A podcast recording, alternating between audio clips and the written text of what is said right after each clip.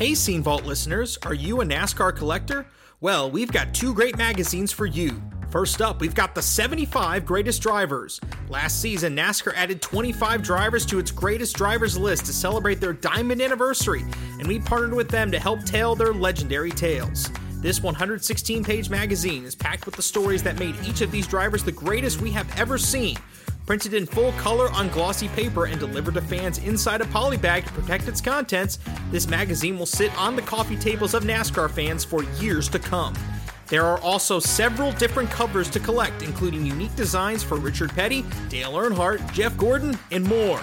We've also got a few remaining copies of the seventy-fifth Anniversary magazine, featuring hundreds of pages of photos, profiles, iconic stories, and much, much more, covering every single year of NASCAR.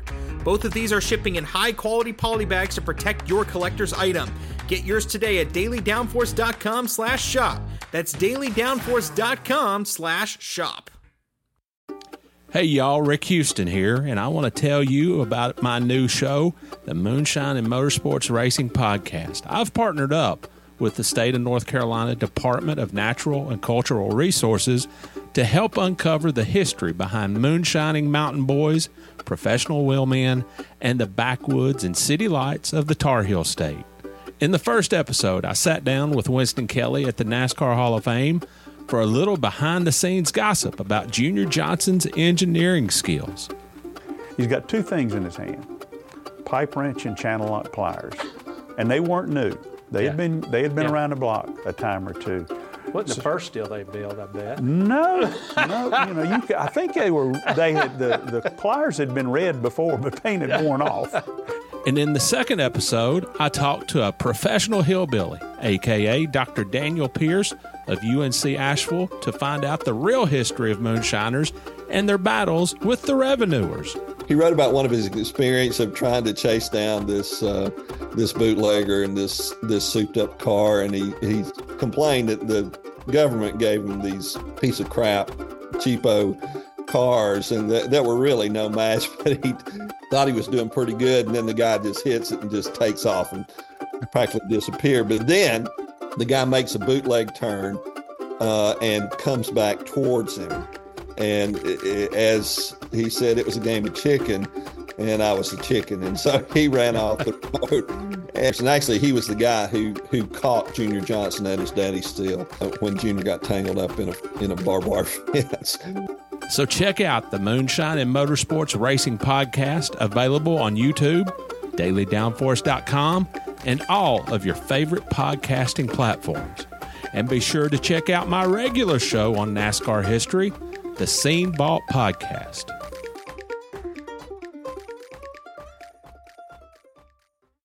Hey there, NASCAR fans. Have you got your copy of the latest edition of NASCAR Pole Position print magazine? If not, there's no better time than now to subscribe at pole position mag dot com. NASCAR Pole Position is the only print magazine covering NASCAR. Officially licensed by NASCAR, NASCAR Pole Position magazine is published throughout the NASCAR season, and each edition is an instant collector's item, packed with great feature stories and photography. The magazine is even mailed to you in a poly bag for those who love to collect NASCAR memorabilia. At pole position mag dot com, you can even find past issues available to purchase. Get your subscription to NASCAR Pole Position and get great NASCAR content delivered straight to your mailbox throughout the season. Learn more at pole position mag dot com. That's pole position mag dot com.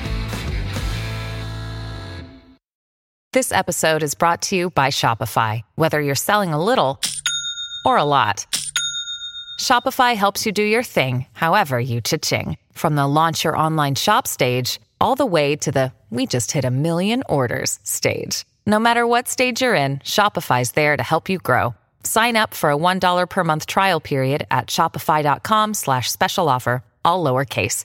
That's shopify.com slash special offer. Hello, my name is Rick Houston, and welcome to the Scene Vault Podcast, your source for all things NASCAR history. Yeah, I kept telling him, I said, draft anything out there. If you find a seagull, get behind it. I said, you got to save us some fuel. It was one hell of a damn season I could have done without.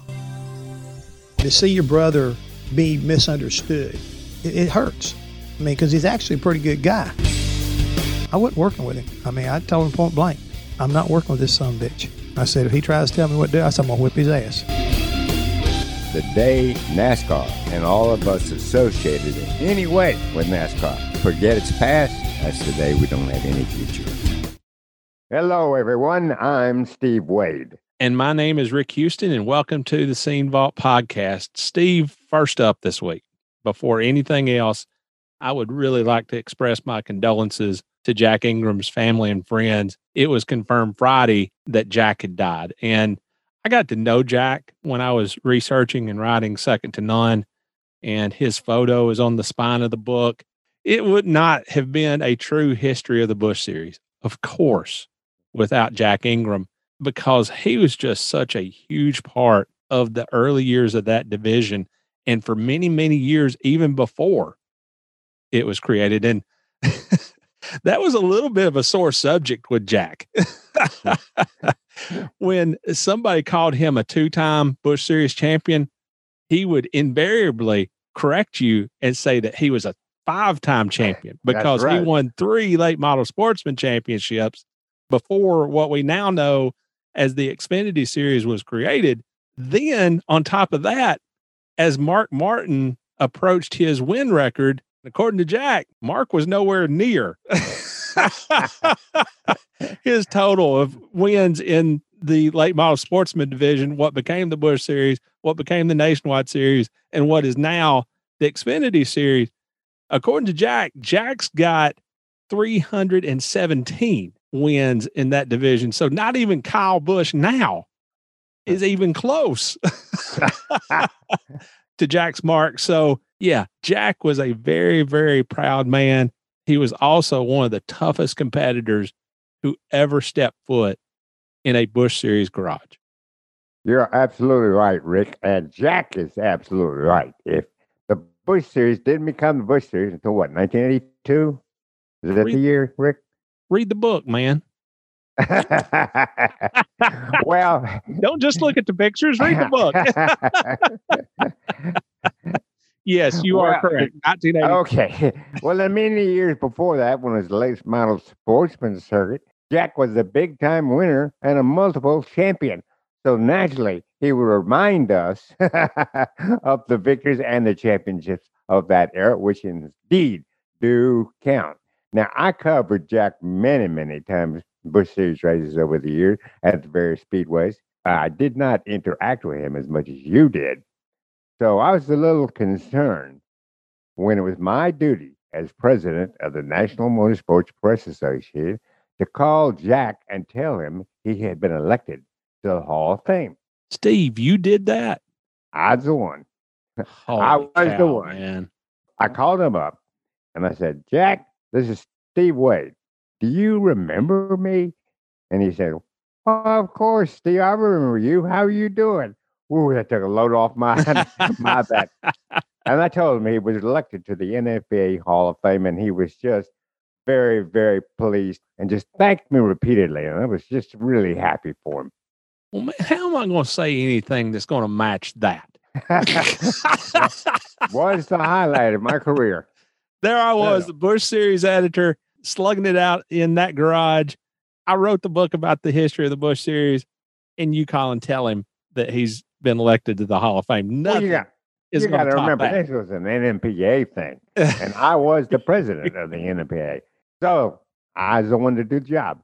All right. Okay. All right. So here's my little piddling story about Jack Ingram. I remember going to interview Jack for the book, and he had this ledger where he had kept track of his winnings for the first season of what's now the Xfinity Series. And not only did I see this as an important historical artifact, it was an important historical artifact. I was really kind of nervous when he said that he would loan it to me to photograph for the book. And certainly this was before smartphones and you had a camera on your phone that you could just take right then and there. But he actually loaned me this ledger, and I was like, I don't know about this. And when I told him that, he said, don't worry about it, Rick. The only way anything's going to happen to it is if you crash your car and it catches on fire on your way back home. And I was like, Jack, I, I don't think I needed to worry about that.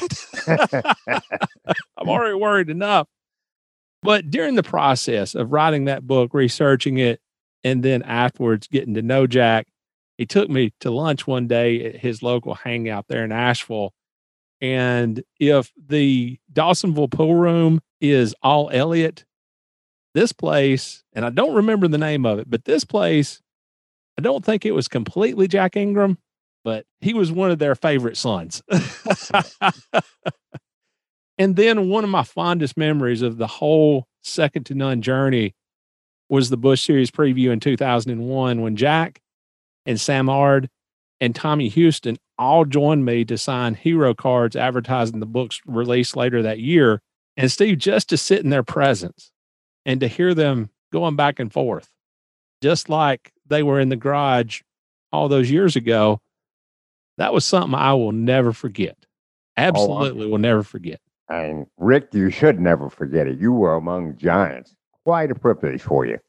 Steve, this week in our first segment, we have had some packed interviews before, but this one is crazy. This week, Jeff Hammond talks about the nineteen eighty-nine Daytona five hundred and how it was basically the fulfillment of his career.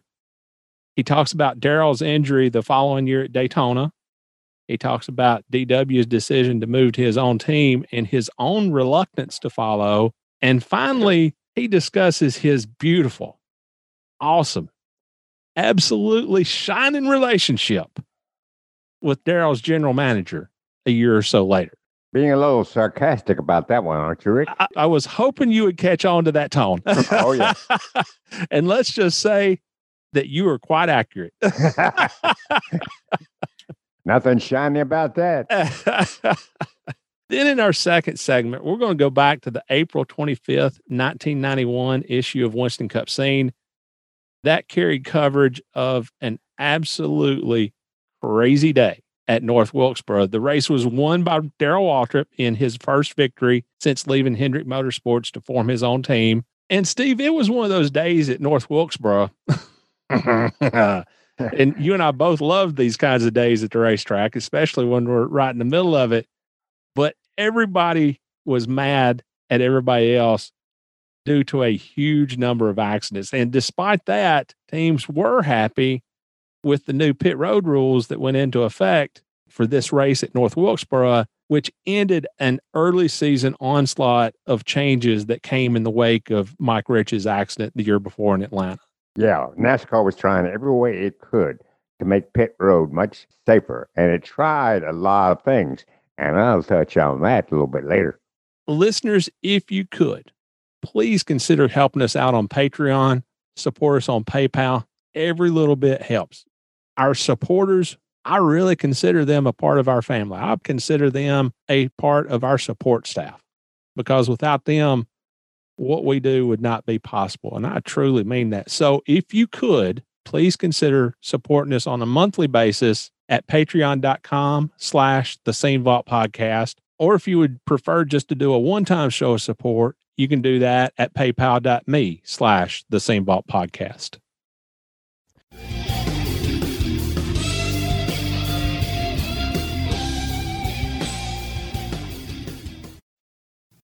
How was the transition there? It was pretty good. It was a little awkward to begin with. Uh, as I said, you know, Waddell and I didn't really see eye to eye, but I'd like to think that because I became like a, an interpreter between Darrell and Waddell and, and the buffer to a certain degree, it got better for him and it got, and, and it worked for me. And in, in the, in the, um, I should say, under the circumstances, I gained a new respect for Waddell. And uh, that was a good thing for me, because Waddell's a fine man, uh, talented engine, engine guy. He knows that he's he's a good crew chief, but he just wasn't a good crew chief for Darrell. So I'm glad we got to work together, and for me to, to change my viewpoints on what I what I thought about him in the long run.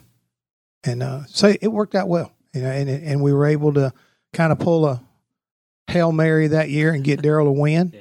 and you know, move on to to eighty-nine. nineteen eighty-nine Daytona five hundred is the first race that I can remember watching from flag to flag. Mm-hmm. Uh, I'm from Nashville, and Darrell was from Franklin. I, I loved the look of that car. So uh, before I got into the sport professionally, there was Richard Petty and there was Darrell Waltrip because of the nineteen eighty-nine Daytona five hundred. Mm-hmm. What do you remember about that day? I, I remember, you know, not just about that about that day, but because of the circumstances leading into that week. Uh, we had a, had a fast race car, you know, set outside pole. Did it on Goodyear tires, and that's when the tire wars were going on between Goodyear and Hoosier. Goodyear had had some failures. I think it was Bill Elliott had wrecked and cracked his wrist or something, and they were really concerned about how it was going to work out in the race, so they pulled their tire, long story short. But because of what was getting ready to happen with the pulling of the tire, we had to... We started on the outside pole or on the pole for our qualifying race, and we had to change to Hoosiers. We had not practiced on Hoosiers, so we got to qualifying race, and we didn't run terrible, but we didn't run good. And the lack of practice subsequently after that, we're, our setup was off. That's where I'm trying to go with this, is that we struggled with that. Their tire size was a little bit different, and it, it affected our handling package.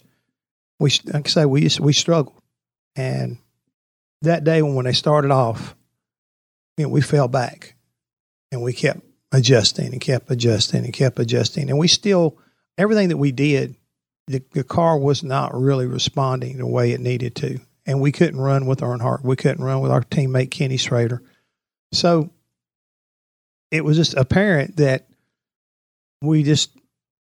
We were going to be, you know, destined to finish, you know, fifth or sixth somehow or another like that. But uh, as the race progressed, and because of trying to work on it, you know, we would sometimes come down pit road when everybody else would stay out.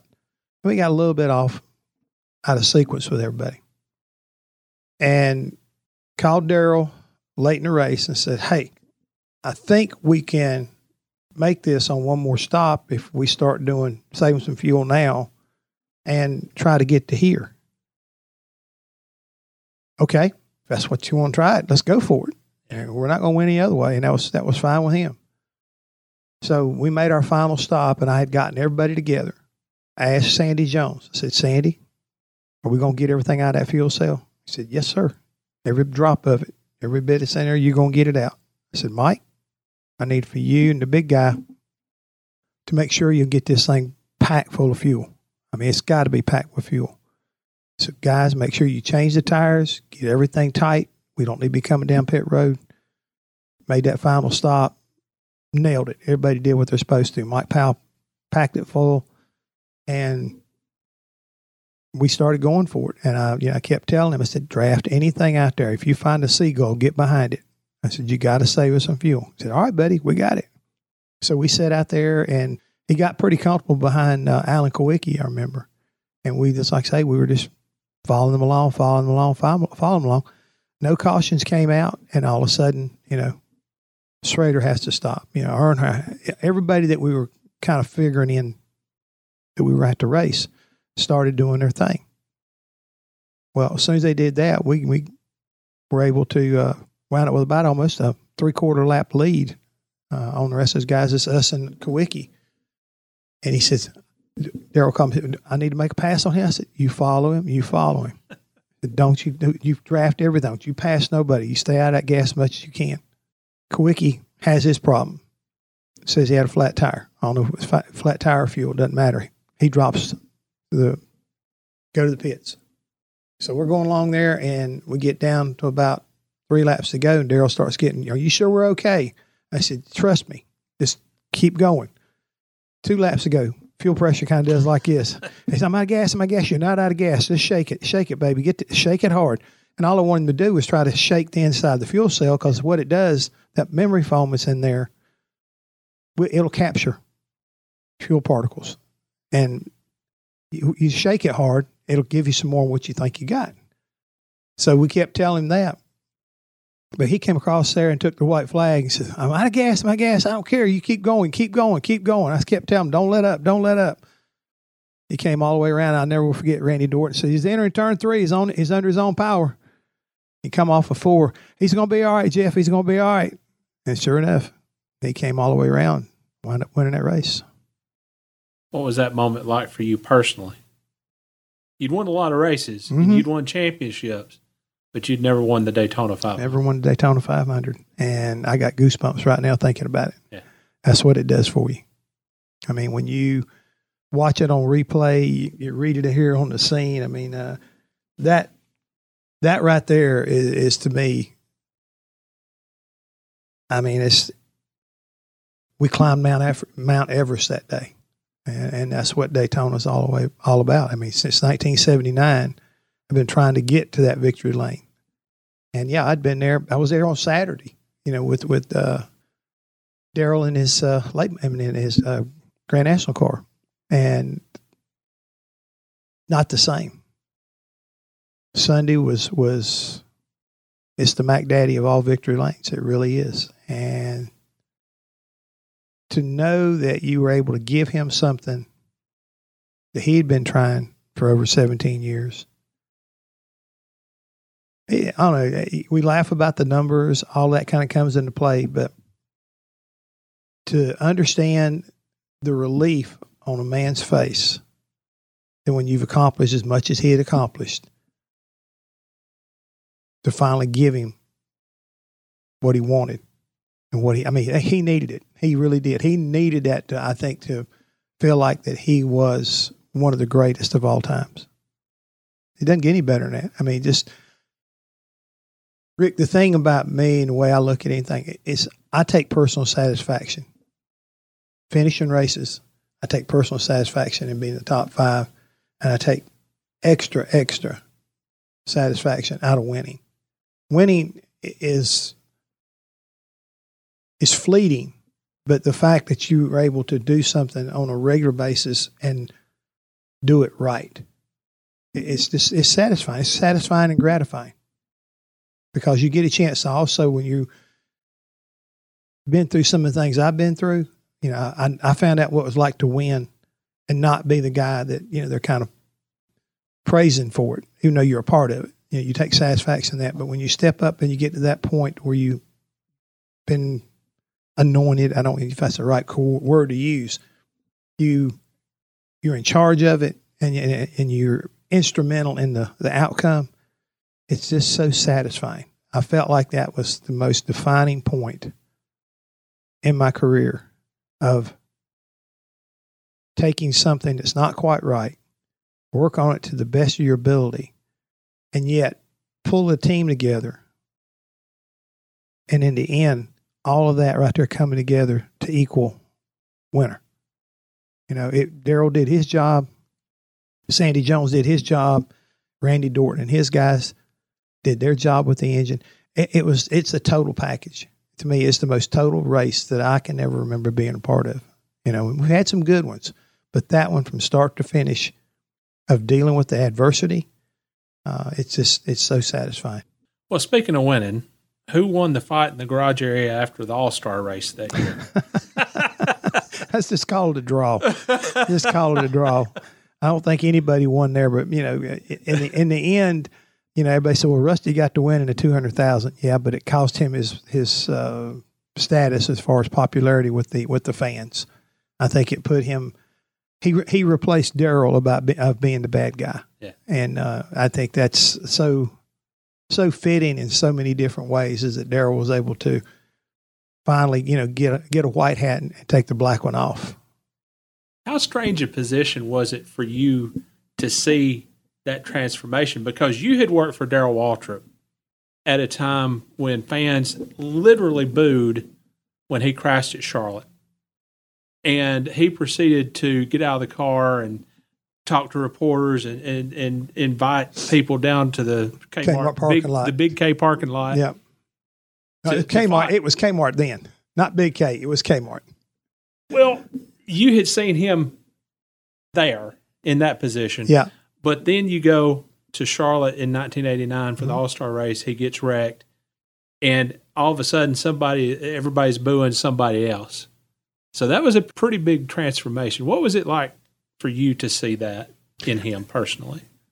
it, I think it was it, here again. It's like, holy cow, can you believe this? Yeah. I mean, they actually, I think they like you. Because otherwise, you always never felt like, you know, you were working for a guy that, that the people liked.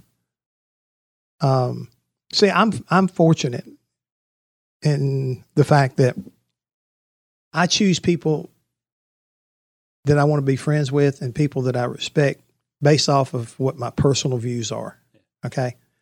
And I have learned through my career, sometimes personal views and professional views are two different things. Darrell was that way. Personally, I didn't like him. Professionally, fantastic. Because of that professional deal, I became, it's like a brother to me. And to see your brother be misunderstood, it, it hurts.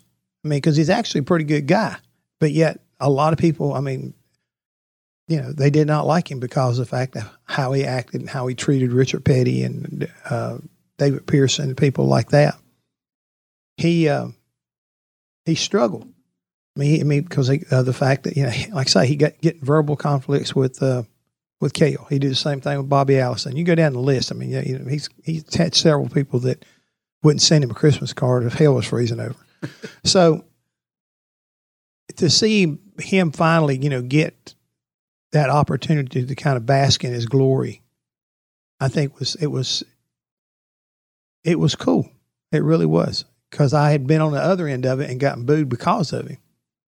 And honestly, in the very beginning, I didn't care. I mean, I, it, it did, didn't bother me none. Cale Yarber was my favorite, but Darrell won me over. I still think the world of Cale, but Darrell, you know, showed me a side of him. And he also showed me, I think, or gave me a better understanding of why he was the way he was. And he felt like that was what he needed to be respected. You know, let, you know, put up or shut up, and, you know, don't, you know, don't uh, walk the walk unless you, and don't talk the talk unless you can walk the walk. And he was good at doing the walk, you know, not too good on Icky Shuffle, but he was pretty good at doing the walk. So, it just is the culmination of all the above. It really is. I mean, because he has passion when it comes to this sport, so many different ways. And I re- I really felt like he was the first. I think he was the first really defining personality that turned heads. A lot of the guys, you know, that that I remember, you know, they weren't. They didn't. They didn't possess the ability to to have a one liner. I mean, Richard, he's a good spokesperson. He's he's a great guy, one of the greatest guys ever. But he just didn't come across. David the same way. You know, I ain't got nothing to say. I drive race cars. Cale, same thing with him. I mean, it, it, they they just didn't.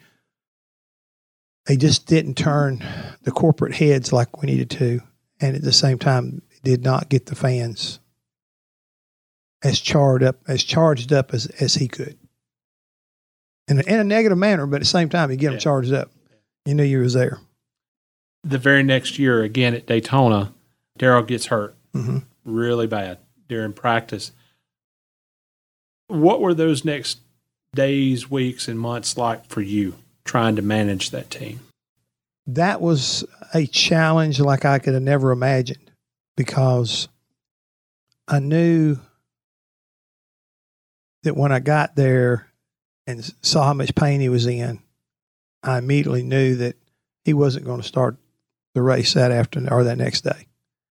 And getting hold of Rick and trying to figure out what are we going to do. Uh, fortunately, here again, this is one of those personal relationship scenarios that I knew Jimmy Horton. I'd seen Jimmy run Daytona, and he was about the same size as Darrell. Having to make a team decision that, no, Darrell's not going to start this race. And I had to get somebody in there that I felt confident in, and at the same time, somebody that NASCAR would accept. I mean, this was a lot of things that were going on, and I'm, I'm trying to get all that took care of before I could even go to the hospital and check on Darrell. So it's um, it's one of those in-your-face moments that, you know, you don't plan for. And from that period until he was able to return, it was one hell of a damn season I could have done without. Because the number of drivers that came through, the number of drivers that tore up brand new race cars. I mean, it, it's just a lot. It was a lot. He had evidently already made the decision when the accident happened to leave Hendrick Motorsports to form his own deal. Mm-hmm. Were you always going to be a part of that package, or was that something that maybe came along later? Uh, I don't know if I should give you one of these Paul Harvey moments or not. I'll have at it. This this is kind of like for the rest of the story. A lot of people don't realize this, but I actually went and talked to Rick about it. I, I thought about staying because I thought it was a bad move. Did you really? I did. Okay. I, I, I didn't. I did not like what we were, what he was trying to do, but he had an opportunity. Um, that I could see his viewpoint, but I also knew what we were getting ready to get into. It was late in the year, and you don't have any deals. You don't have any cars. It was, it was just a lot of stuff that I could see that this is this is going to be. I mean this this is going to be bad. This is going to be bad because I've been around the sport long enough to recognize what we're getting ready to have to try to pull off, and it's not going to be easy. And is, that is to replace a lot of people. And I went to Rick and I talked to Rick about it. I said, Rick, you know, I said, I don't know what you got planned, but I'm not in favor of this. I think he needs to stay with you. He said, I think he does too, but he's got it in his head that he can manage a team, run a team, and do everything. He doesn't need me. So. Did you have that conversation with Darrell? No. Really? Mm-mm. Nope. Because when Rick told me, he said, he, he's going to need you. He said, you need to stay with him. He said, You're gonna need, he's going to need you. I just felt like that I needed to bite the bullet and, and see what I could do to make sure it all came together. So when it was all said and done, we were sitting there. I think we had one race car in my toolbox. That's not funny, but no, and that's and that's yeah. about the way we started. Um, trying to order cars, trying to hire people, uh, everything, and and like I say, he was still on. You know, I wouldn't. He wasn't on crutches, but at the time, he still used was using a cane a lot, getting around. He was not nowhere near where he needed what he needed to be at the time. All this started to come come together, together or happen like it did. Um, you know, we made the debut and made the announcement at Rockingham. And fortunately, we were able to um, retain some of the personnel, and yet at the same time had to replace some of them. So it was like game on. And that's when, you know, I, I think I probably spent most amount of hours in that shop and working on stuff than I had since being with Junior Johnson when we had two cars. I actually slept in the shop several, many nights, is put that way, early on. So what did it mean to you to go to North Wilkesboro early that following year, ninety-one, and win?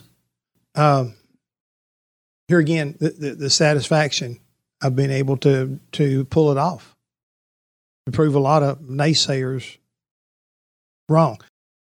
Um, I think what's interesting about that comment you just made about, you know, the win early on, I don't think anybody remembers how close we came to win the Daytona five hundred. Hadn't been for Richard Petty, we'd have won the Daytona five hundred that day. We ran that well with that new new car we gotten from uh, Banjo Matthews.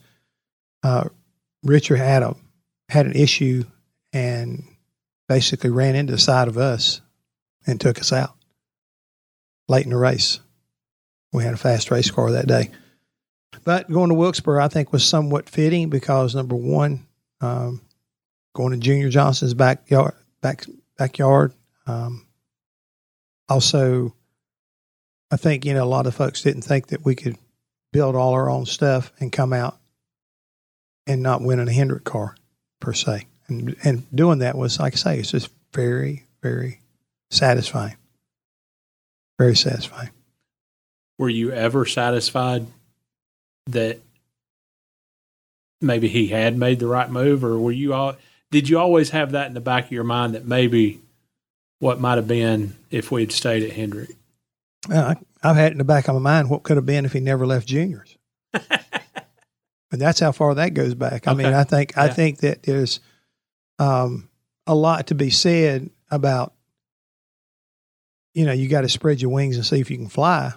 But at the same time, look at what you got and be satisfied. But that's the one thing about Darrell. Darrell's never satisfied. If he'd won every race he got into, he'd be looking somewhere else around the world to go race to show that I can do it. So that's that's just his D N A. It don't matter. Even today, um, if he had an old-timers race, he'd want to go jump in a car and go.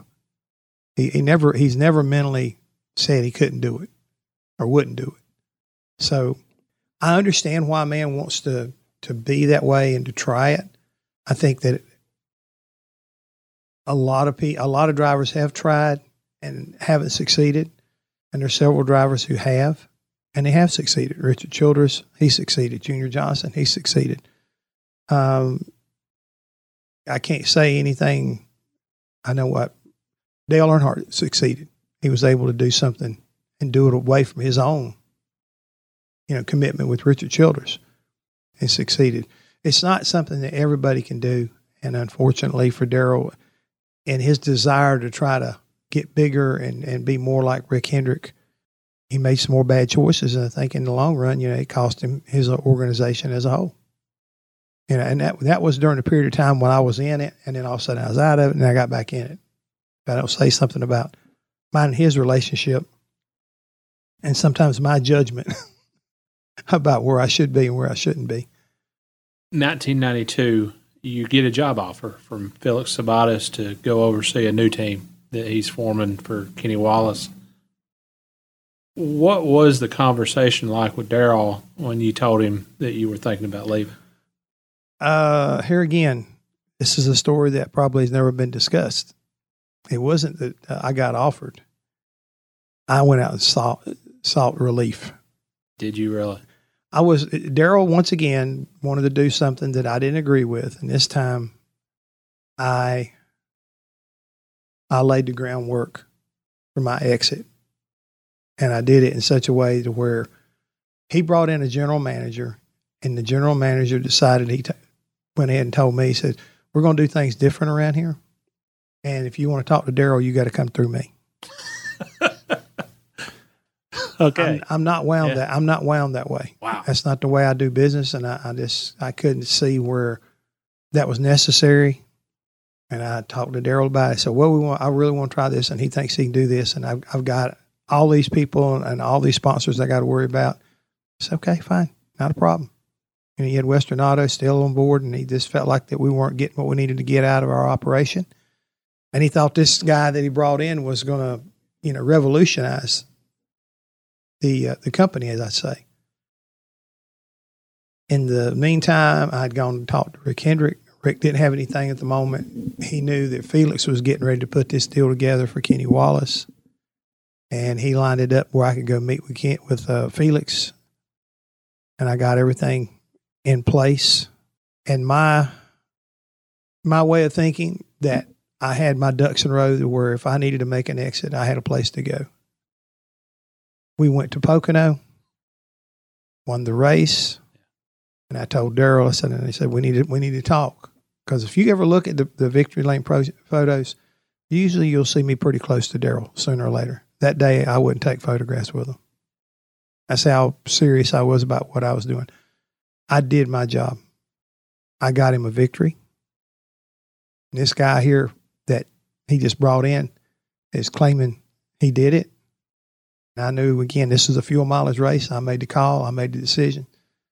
And so when I got back to Charlotte on Monday morning, here again, I went to my dad and told him, I said, um, not real happy about this deal, not real pumped up about staying there.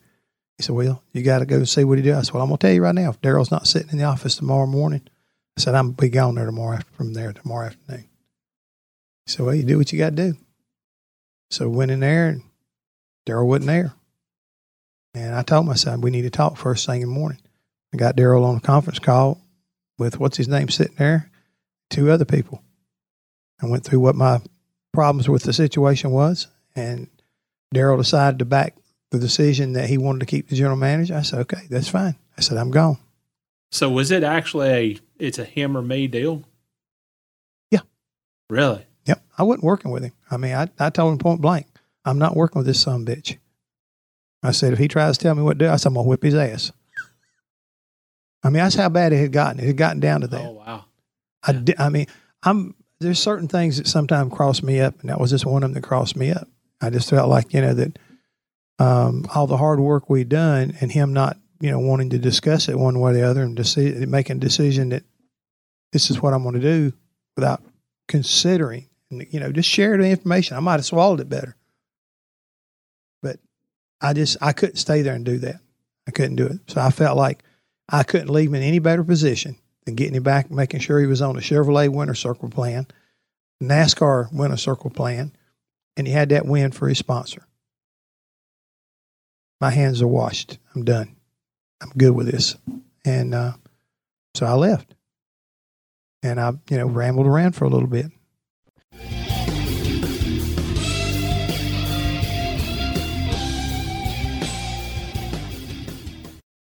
So Jeff Hammond makes the move over to Hendrick Motorsports, and he's working again with Darrell, but he's also on the same team as Waddell Wilson. And as Jeff mentioned last week, he and Waddell hadn't exactly gotten along over the years, but now that they're on the same team and Jeff is serving as basically a buffer and an interpreter between Darrell and Waddell and the rest of the team, it actually does take at least some of the pressure off. And I think that you could see that in the results. Steve, is there anybody over the years that maybe you've had an impression of from afar, but once you got to know them a little bit better, the viewpoint maybe changed a little bit? Well, I'm going to tell you what, this may surprise you a little bit, but the, the person that had that effect on me was Darrell Waltrip. When he first came on board, uh, back seventy-five, seventy-six, and seventy-seven, being the smart aleck that he was, you know, I really thought that's all he was. And I started to interview him one time, I remember, after a race in his hauler. And uh, I asked him a question, I got an answer. I asked him a question, I got an answer. I asked him a third question, and he shook his head, no, and held up his arms. He was not going to answer any more questions. And I had to leave the truck. Well, I wasn't too happy with that. I got thinking, this guy runs his mouth, and now he won't answer my questions. I really think he's a jerk. Well, of course, as years went by and I had more interaction with Darrell, I found out that his opinions were pretty strong and pretty right spot on. He knew what he was talking about. And as he got to know me better, we became, you know, good associates. And I finally realized that he was who he was, and I didn't have any problem with that. I, so it changed from thinking he was a jerk to thinking he was a pretty much a regular guy, and pretty sharp, and a pretty darn good driver. So it all changed for me. Well, Steve, here's mine. I would have to say you. now, now, hear me out. Hear me out. In all seriousness, when we worked together, never once ever did I ever think that you were a jerk or, or a mean boss or a bad boss or anything like that. But when we worked together, you were the executive editor and publisher and vice president. And so you were the boss. And well, I was just Rick Houston, staff writer, then Busch Series editor, just lucky to be there. I mean, it's not that we had a bad relationship, but you were the boss and I was the employee. There was just a respectful relationship there. But a week from yesterday, Steve, it will be three years that we've been doing this podcast. That's right. Over the last three years, I feel like me and you have gotten to know each other way better than we ever did when we actually worked together, because we've certainly spent more time together. So well, Rick, I appreciate that, Rick. I really do. And you're right. We have spent a lot of time together and know each other much better than we did in the old scene days. And Steve, I'll go so far as to say this. I really consider you like a father figure. You're one of the ones that I go to with questions about life and everything. And I tell you everything that's going on with Jeannie and the boys and with Richard and all that kind of thing. So yeah, you're, you're one of my father figures. Well, well, Rick, I'm flattered. I really am. A little surprised too. Hey, man, I'm just trying to get in the wheel and get some of your racing stuff. I knew there was a catch here somewhere. Again, we have talked about this before many times on the podcast, but if I'm going to be honest, my sentimental favorite race of all time is always going to be the nineteen eighty-nine Daytona five hundred. You can bet Darrell Waltrip's heart is pumping about one hundred fifty miles an hour right now as he is, has the Daytona five hundred, a race that he has never won in his illustrious career, in his sights here this afternoon. He comes out of turn number four, down to the start-finish line. He will not pit this time. Harold Kinder has the white flag in hand. He puts it on Darrell Waltrip. One lap to go. Will that fuel last?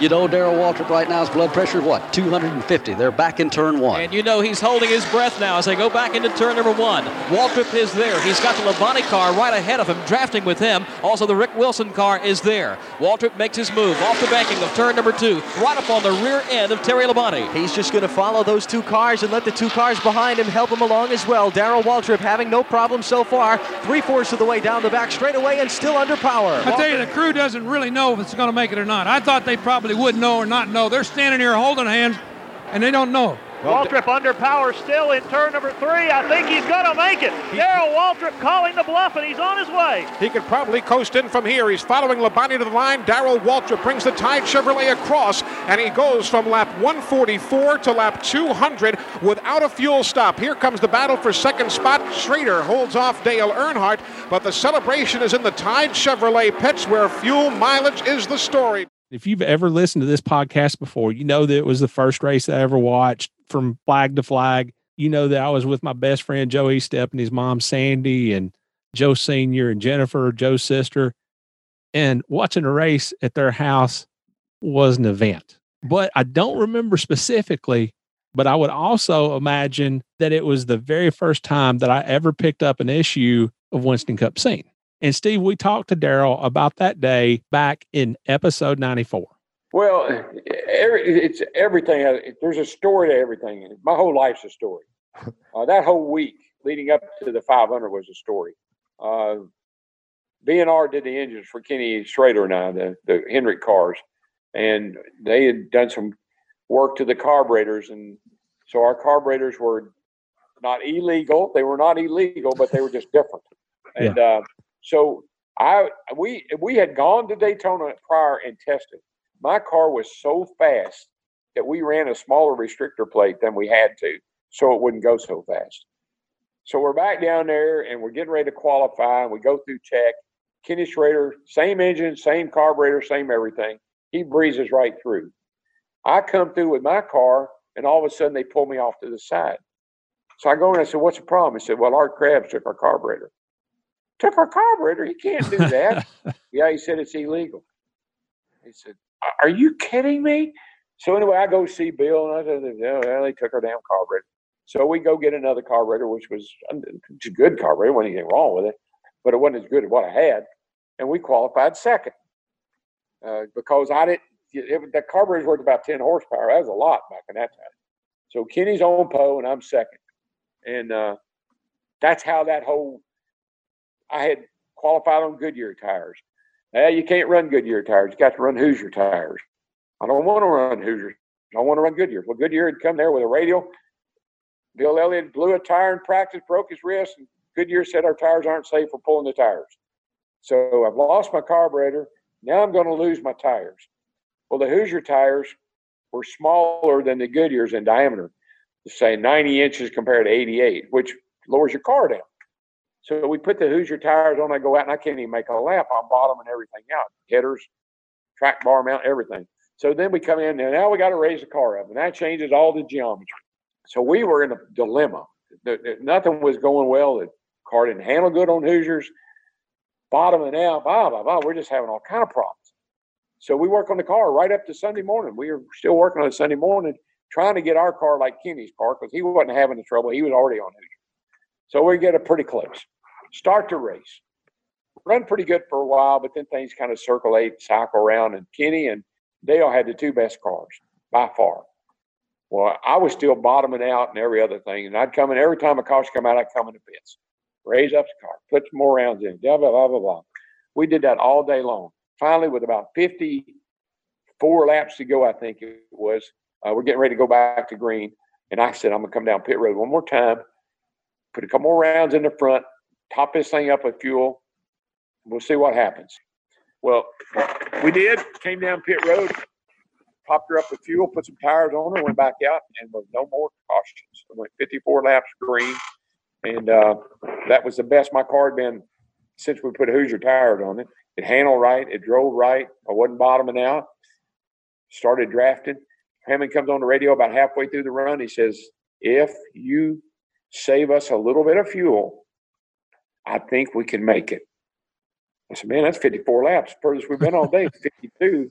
I don't yeah. think we can get two more laps. I don't think we can get five miles out of this, baby. But anyway, that's what we did. I drafted, drafted, drafted. Uh, Alan Kowicki was on the same strategy. He was going to try to make it to the end. Uh, and he had a – I didn't know this. I'm racing Kowicki, and I can't get by him. I'm, I mean, he's a little better than I was. And all of a sudden, we go into the first turn. He takes off up the hill, and I think, well, ran out of gas. He's out of gas, and there's still like two laps to go. So I'm convinced that he ran out of gas. I didn't know he had a flat tire. He had a flat and had, and that's why he took off up yeah. the hill. So anyway, I'm screaming on the radio. The thing's quit running. It's not going to make it. It's blubbering. It's sputtering. It's spitting. It'd get in a corner and cut out, and it'd pick up on the straightaway. Um, I don't know how it made it, but it did. And that was the seventeen weekend, you know, where car seventeen, seventeenth try. Name's got seventeen letters in a handicap, seventeen, house built on seventeen. I wish I'd have thought this because I, I should have said how much fuel was left in your car. I should have said one point, se- a point seventeen thousand.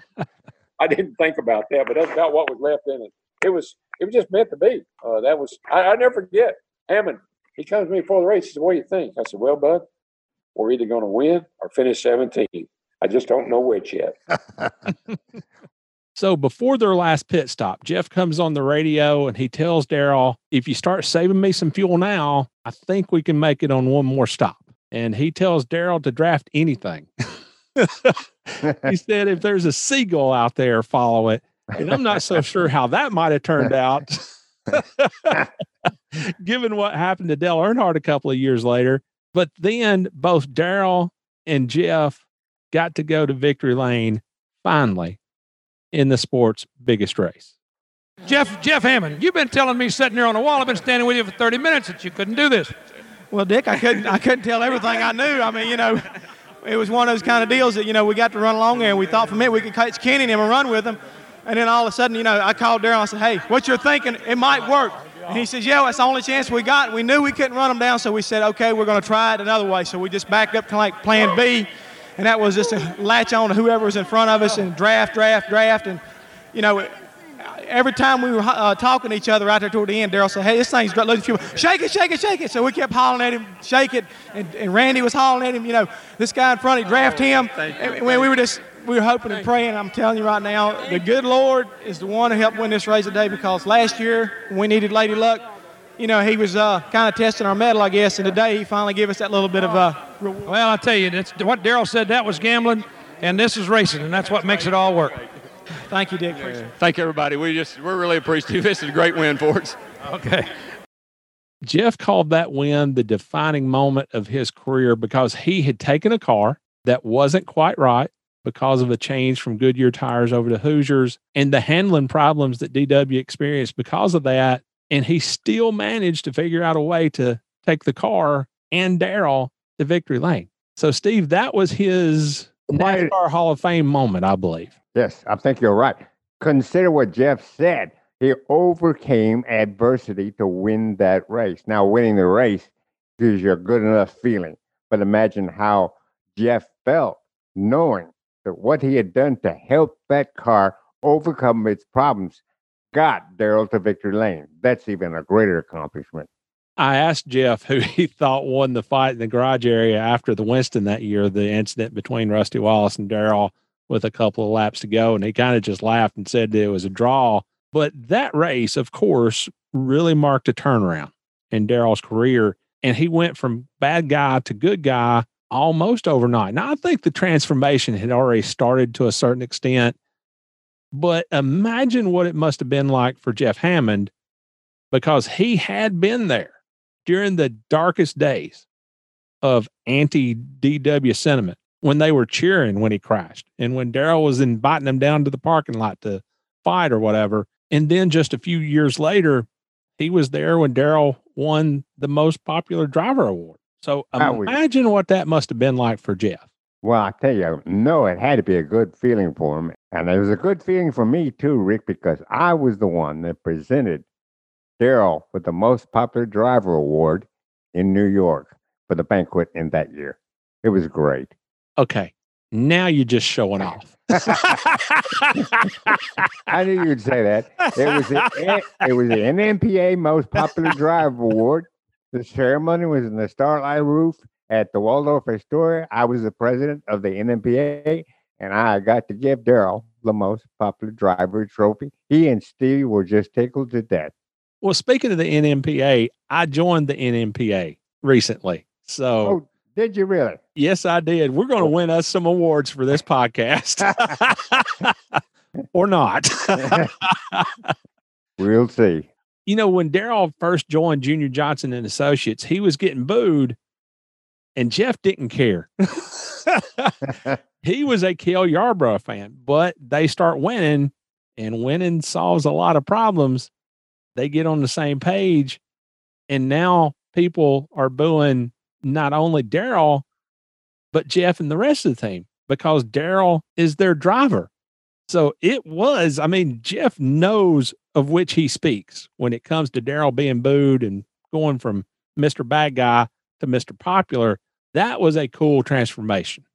It really was. And I agree with you, Rick, in the sense that I thought the transformation was taking place before Darrell won the Daytona five hundred. I think that the more Darrell accomplished with Junior, the less the team received the boos from the fans and the grudging respect.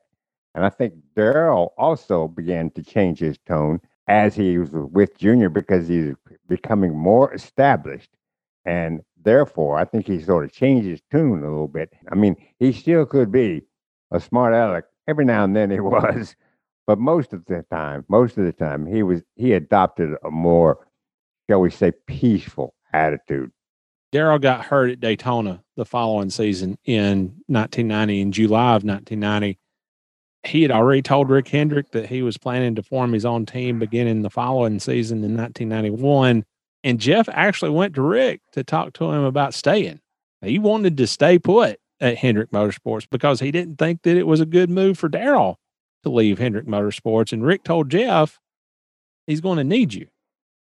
So Jeff followed Darrell off into the great unknown. And when they first started, Jeff said that they had one race car and his toolbox, and that was it. And on top of that, Jeff's basically living at the shop twenty-four seven, sleeping there many, many nights. Darrell was still using a cane quite a bit after breaking his leg at Daytona. So if I'm looking at that from the outside looking in, or maybe from the inside looking all around me, I'm not too sure about the prospects for this operation. Well, I wouldn't be too sure either. And I'm sure Jeff was feeling not too sure about the operation because they were starting at ground zero. No question about it. And I'll tell you what, Rick, if you're going to build a team from the ground up, it's going to be a long process, particularly if you're doing it, if the driver is also the owner. I never really thought too many of those types of teams would succeed. Incredibly. Darrell won in just the seventh race of the nineteen ninety-one season in North Wilkesboro. But according to Jeff, Darrell had also had a shot at winning the Daytona five hundred that year. So they were actually pretty good, according to Jeff, right out of the box. And Jeff said that he didn't really look back on the decision to leave Hendrick Motorsports and wonder what might have been. He looked back on D W leaving Junior and wondered what they might have been able to accomplish. And I agree with Jeff. I think a lot of people would like to have seen Darrell and Junior press on because there's a whole lot of things they could have done together.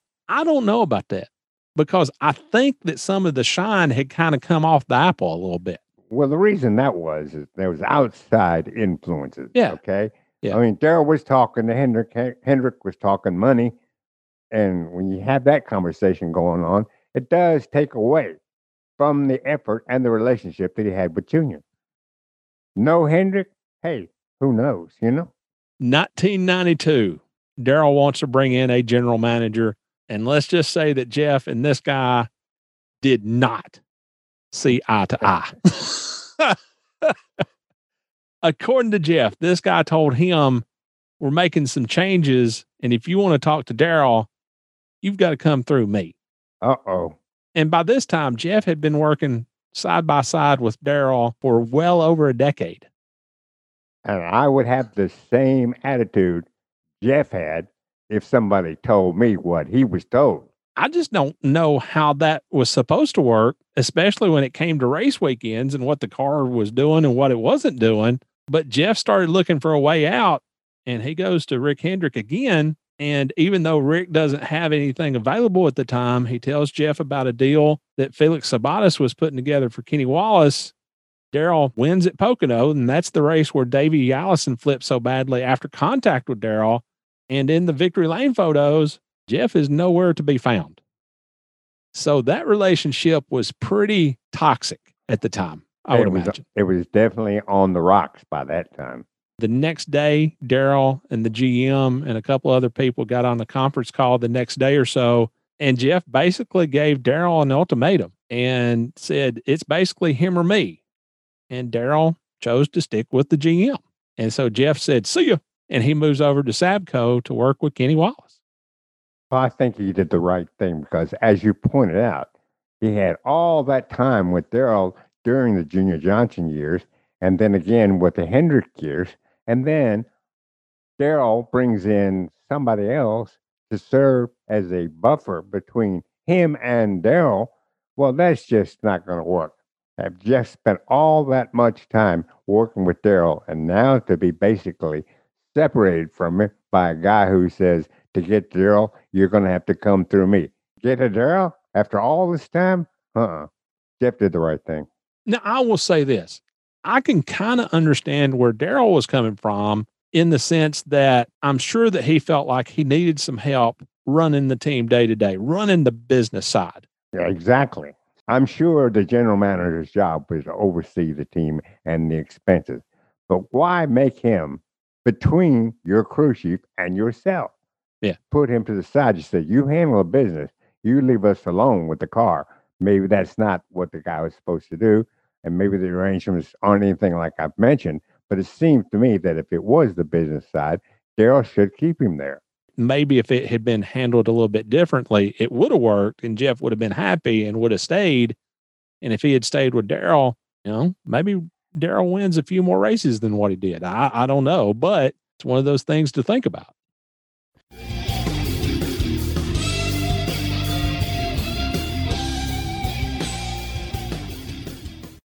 Hello, Scene Vault fans. This is Brian from Speedway Screens, and if you're enough of a NASCAR historian to be listening to this podcast, there's a good chance a piece of the past you've been on the hunt for is in my shop.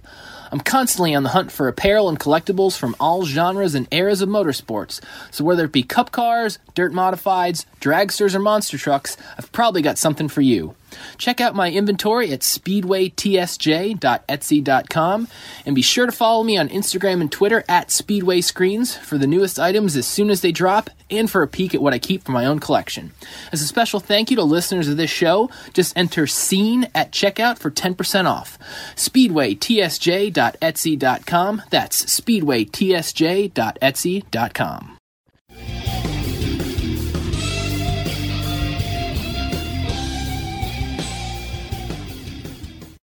The April twenty-fifth, nineteen ninety-one issue of Winston Cup Scene. Steve, you did your commentary on your reaction to the first Union four hundred at North Wilkesboro. And in it, you wrote, after the race, there might not have been much moonshine drinking. Steve, this was North Wilkesboro. Of course there was moonshine drinking. And you, then you continue to write, but there was plenty of hard driving, and if a couple of drivers had their way, there would have been a couple of episodes of fist fighting. So you had moonshine drinking, hard driving, and fist fighting. Typical short track race. Well, I don't know. This one was a little out of the norm, I think, even for short track racing. There were seventeen cautions in this event for a total of eighty-seven laps. And during one eighty-one lap stretch, there were eight cautions, and all of them were for wrecks. And up in the press box, we're thinking, this race ain't ever going to end. Jeff Bodine was involved in three cautions, and Davey Allison was involved in two. And the last time they got together in turn four for a quote-unquote accident that also involved Harry Gant. And then as Davey began to move away from the wreck, Jeff Gundy's car and appeared to be going after Davey. And Davey tried to move away, but still caught the back of Jeff's car in what was basically another crash. Those were not accidents. You think? Jeff was immediately parked by NASCAR. And when he got out of his car, his crew chief, Tim Brewer, was there, and he hugged Jeff and basically tried to get him calmed down as they headed to the team's transporter. And Jeff came out a few minutes later, and he said to the reporters who were gathered there, now listen up. You better get everything you want when I do the T V interview, because I'm not saying anything else. On the T V interview, Jeff said, Allison ran into the back of me. He ran into the back of me and spun me out. I guess it had something to do with what happened at Bristol last week. Okay, Jeff. And then Davey said about the first incident between the two, we were going into turn three and I saw him coming down, so I jumped on the brakes.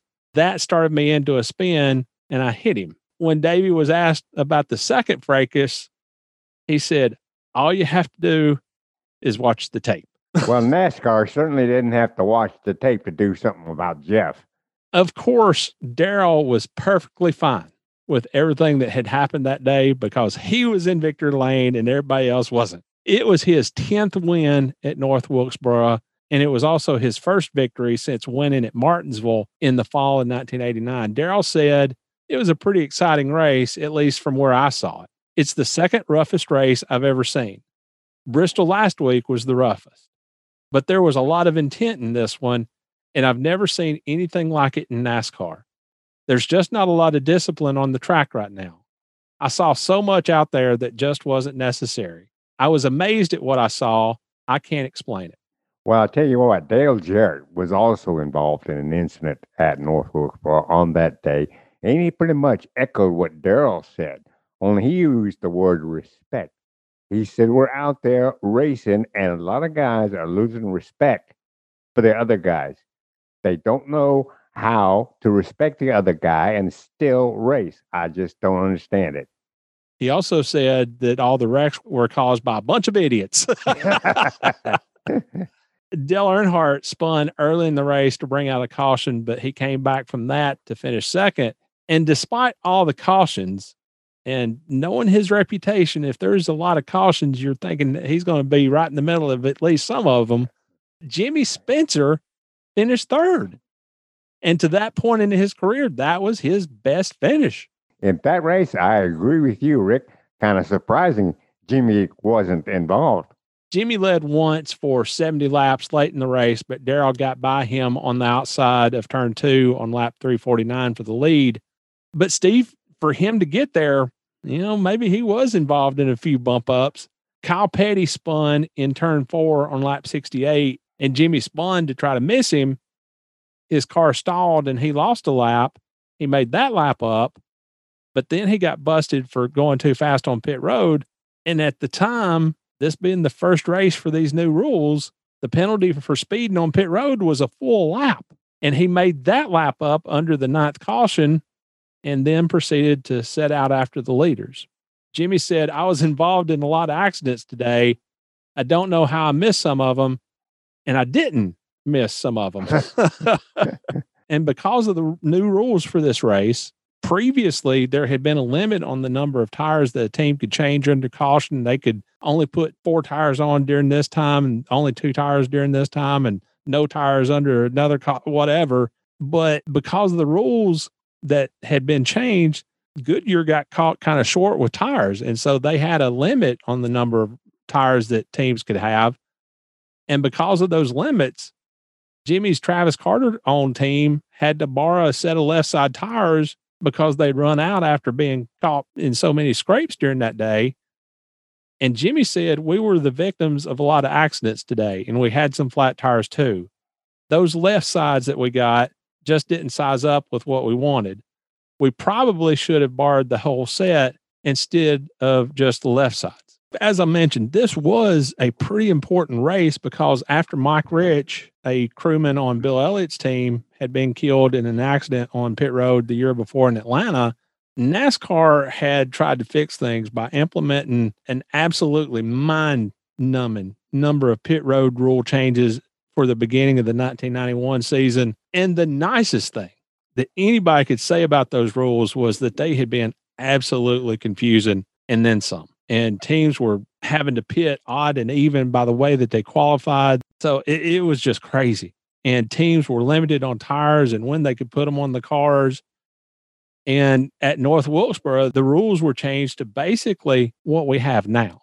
The process to make these rule changes actually happened many months before the season started.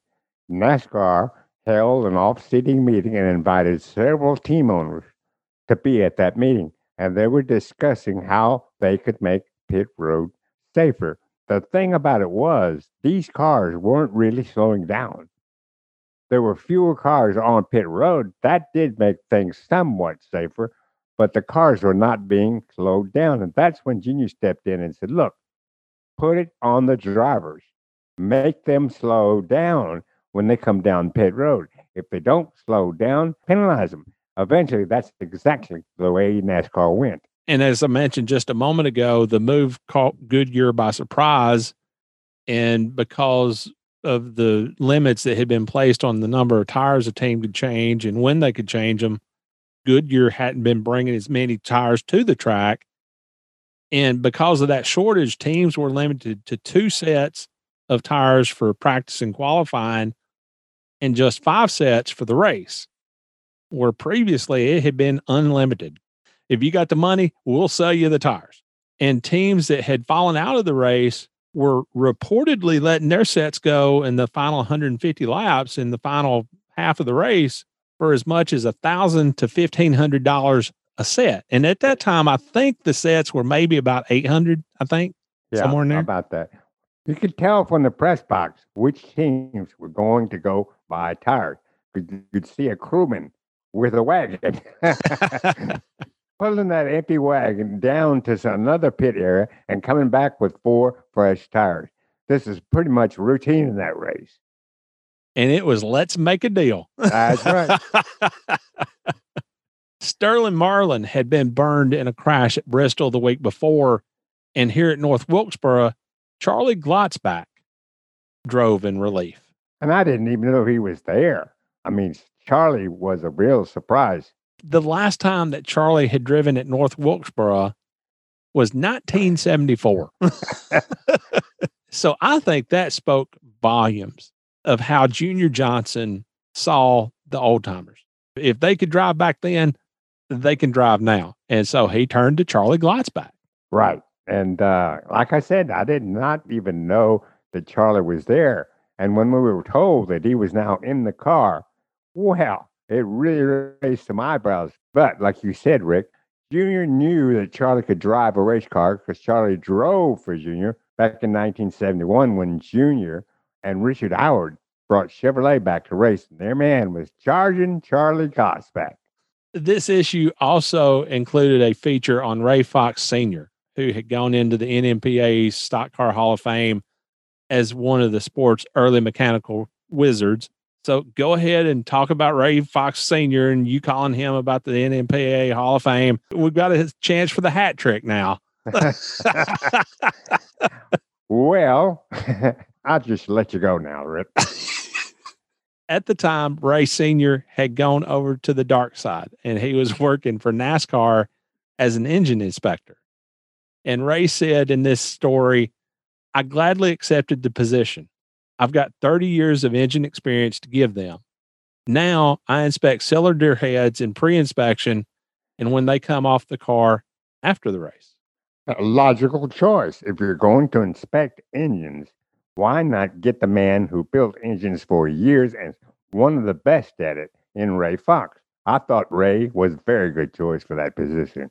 of course, Ray Fox had fielded a car for many legends. He owned the car that David Pearson drove to his first victory, and he also owned the car that Junior Johnson drove to victory in the nineteen sixty Daytona five hundred. This story laid out that scenario perfectly, man. It is absolutely amazing how that came together. February sixth, nineteen sixty, Ray is in his garage there in Daytona Beach. He's working on a customer's car, and a guy by the name of Francis Littlefield, who was an assistant to John Massoni, who owned the dog racing track right there in front of the racetrack, came to him with a proposition. Massoni wanted him to build a car for the Daytona five hundred. Steve, this was on Saturday, and the hundred-mile qualifying races were on Thursday.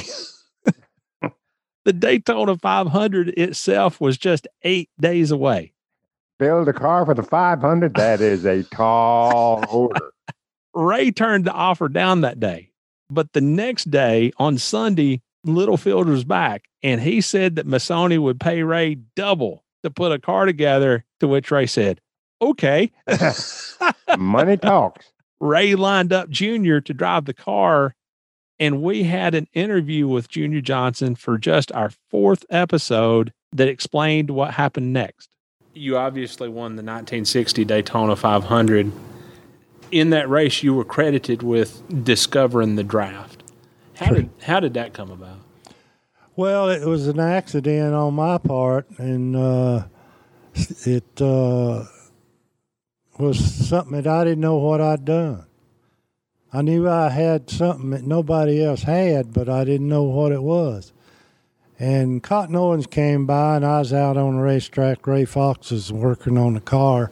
He built the car for the track there, the dog track there, and he had two weeks to build a car and have it at the racetrack. And you can imagine how you know how much of a race car it really was. It's almost a street car. But that wasn't the worst part of it. It had a what a four oh nine engine in it, and that was really a truck engine. It wasn't a, a race engine. It was for pulling heavy loads, not running fast. So I was there at a pretty big disadvantage. But I, anyway, when Cotton came by, I ducked in behind him. Just, you know, I wanted to race with him. And unbeknownst to me, all of a sudden, going down the backstretch, I could run all over him half throttle. And I said, you know, I think, you know, I really thought Ray had got the car fixed. We was, I don't know, twenty mile an hour slow. I went back in, and Ray, he said, well, we, we've got it running now and all. And and I didn't say anything because, we, you know, it did run fast. And I told him, I says, Ray, put me on a brand new set of tires and let me go back out and see how much faster it'll run with brand new tires on it. Well, I went out and I run three laps before. Here come Jack Smith in one of them Pontiacs, and he was the fastest Pontiac of the whole bunch. Well, I, right along by the flag stand, I picked him up, and about down at the end of the, the back stretch, I could have passed him. I was all over him going in the turn. So I run him through that turn down in the front stretch and back down the back stretch again, and I pulled off and went in the pits, and didn't say anything to anybody, nothing about it. I said, it's just, uh, I almost came home. I almost didn't stay down there because the car was so slow. And I said, well, if I stay and I can do this all day long, you know, I might come out of here with a pretty good finish. So I just kind of shut up about the car and went on with my business. And I knew what I was going to do, that when that race started, I was going to Uh, you know, go to the front through using the draft of the people that was out there. And it wasn't long I was up there. Uh, the first four or five cars, I, I stayed in it a lot. But when they'd go to the pits, I just had to wait till one of them come out, you know. Then I could go back again like I was uh, doing, you know, while they was going from one pit stop to another pit stop. Now, was there one car in particular that you followed that day, or was it pretty much just pick and choose? Pick and choose, because the Pontiacs would get away from me every once in a while, and I couldn't ever get to them unless they come around again.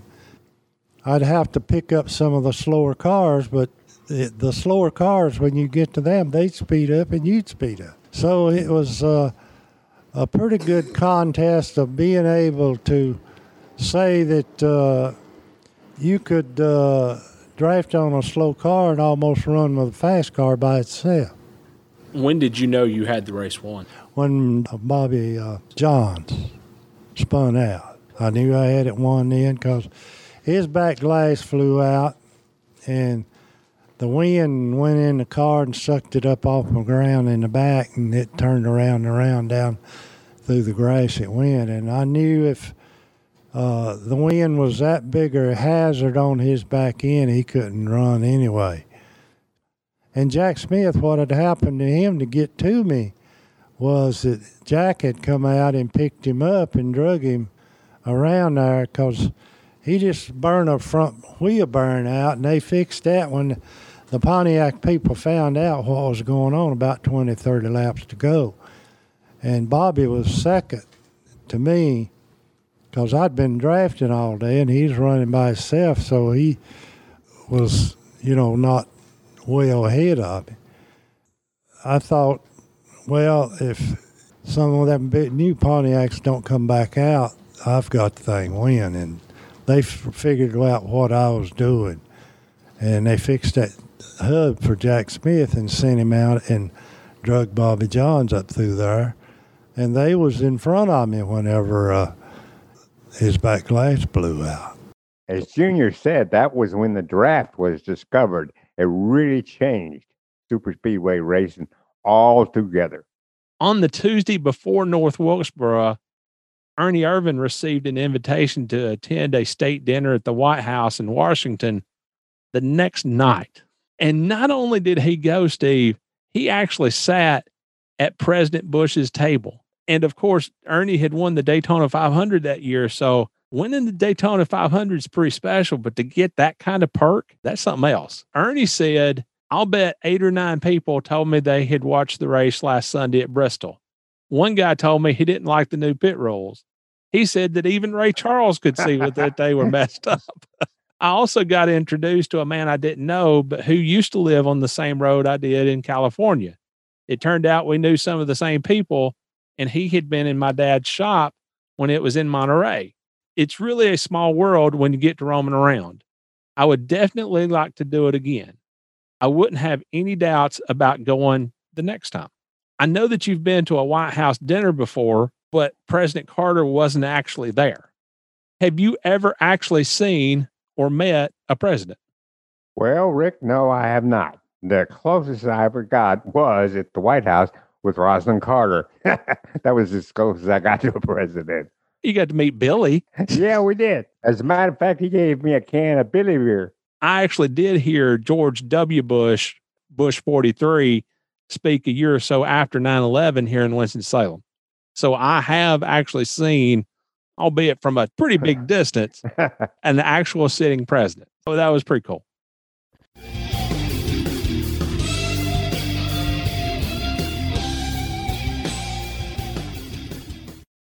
Hi, this is Morgan Shepherd, and you're listening to the Scene Vault Podcast.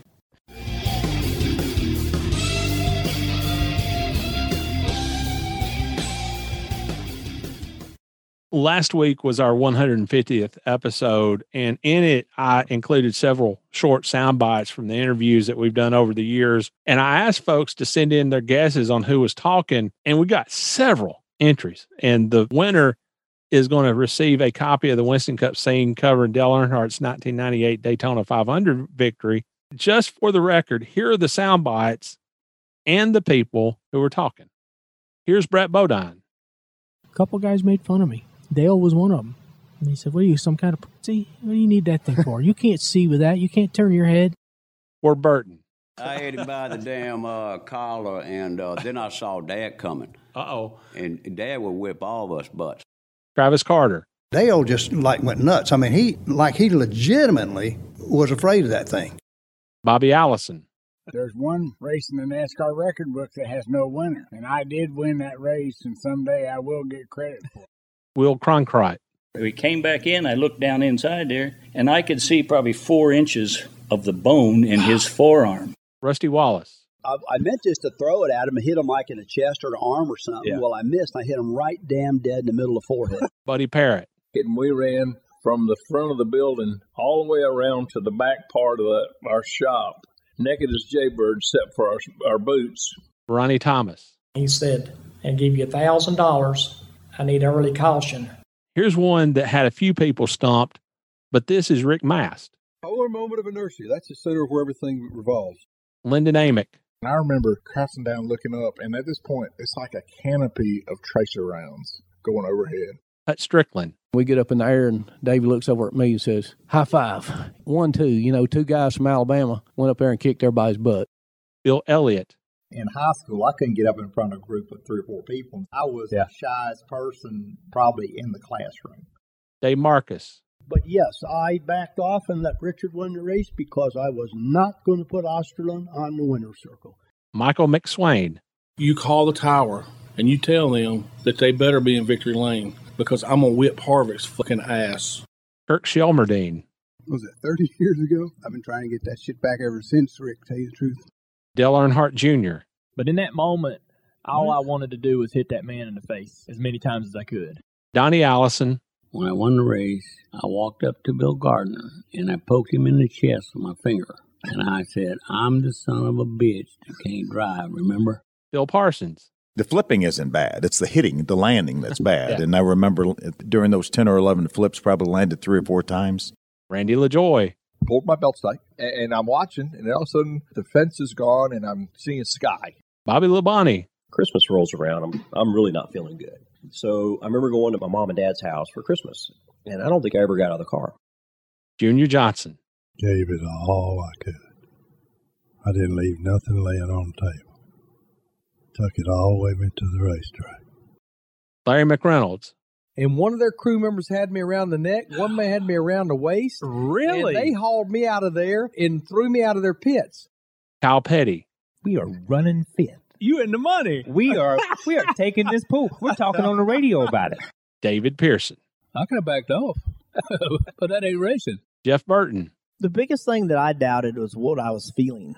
Jack said to me one day he thought my assometer was messed up. Bud Moore. Lord, if you just get me back these five thousand miles, I got to go and get me back home. I promise you one thing, I won't be back. Ned Jarrett. At the end of that race, I could literally see the bones on my right hand. It had just gone through the skin, through the meat, down to the bone. Steve Mill. Here comes Richard Childress from behind me. Not in a run, but in a rush. And he goes, it's right there, and points at something under the hood. Lake Speed. He's walking down the thing there. Satan says, run over him. And all the Spirit said, don't you dare. Bill Gardner. We were not trying to show Bobby Allison up. What we were trying to do was to run the car to see what improvements we made that we could give to Bobby the next week. Ricky Craven. I woke up, or I became conscious, in the helicopter. And I have this memory of hearing the, the prop. Mike Helton. I just think this sport is made up of a, a genuinely great group of characters. Larry McClure. He said, let me tell you something, Larry. Well, I got it figured. I'm going to control the steering wheel, the gas pedal, and the clutch pedal. You can't afford to keep me. And Jimmy Means. He told me one time everything he had was either bent, broke, burnt, or pregnant. Just for the record, I actually mixed these up quite a bit. Because if I hadn't, people could have just went to iTunes and gotten a list of all the episodes in order, and then went to my list and just kind of ticked them off in order. So all that being said, we had a bunch of entries, and eight got them all right. You mean to tell me that eight people identified every single one of those clips? Eight they did. Yes, sir. I wouldn't have thought anyone could do that.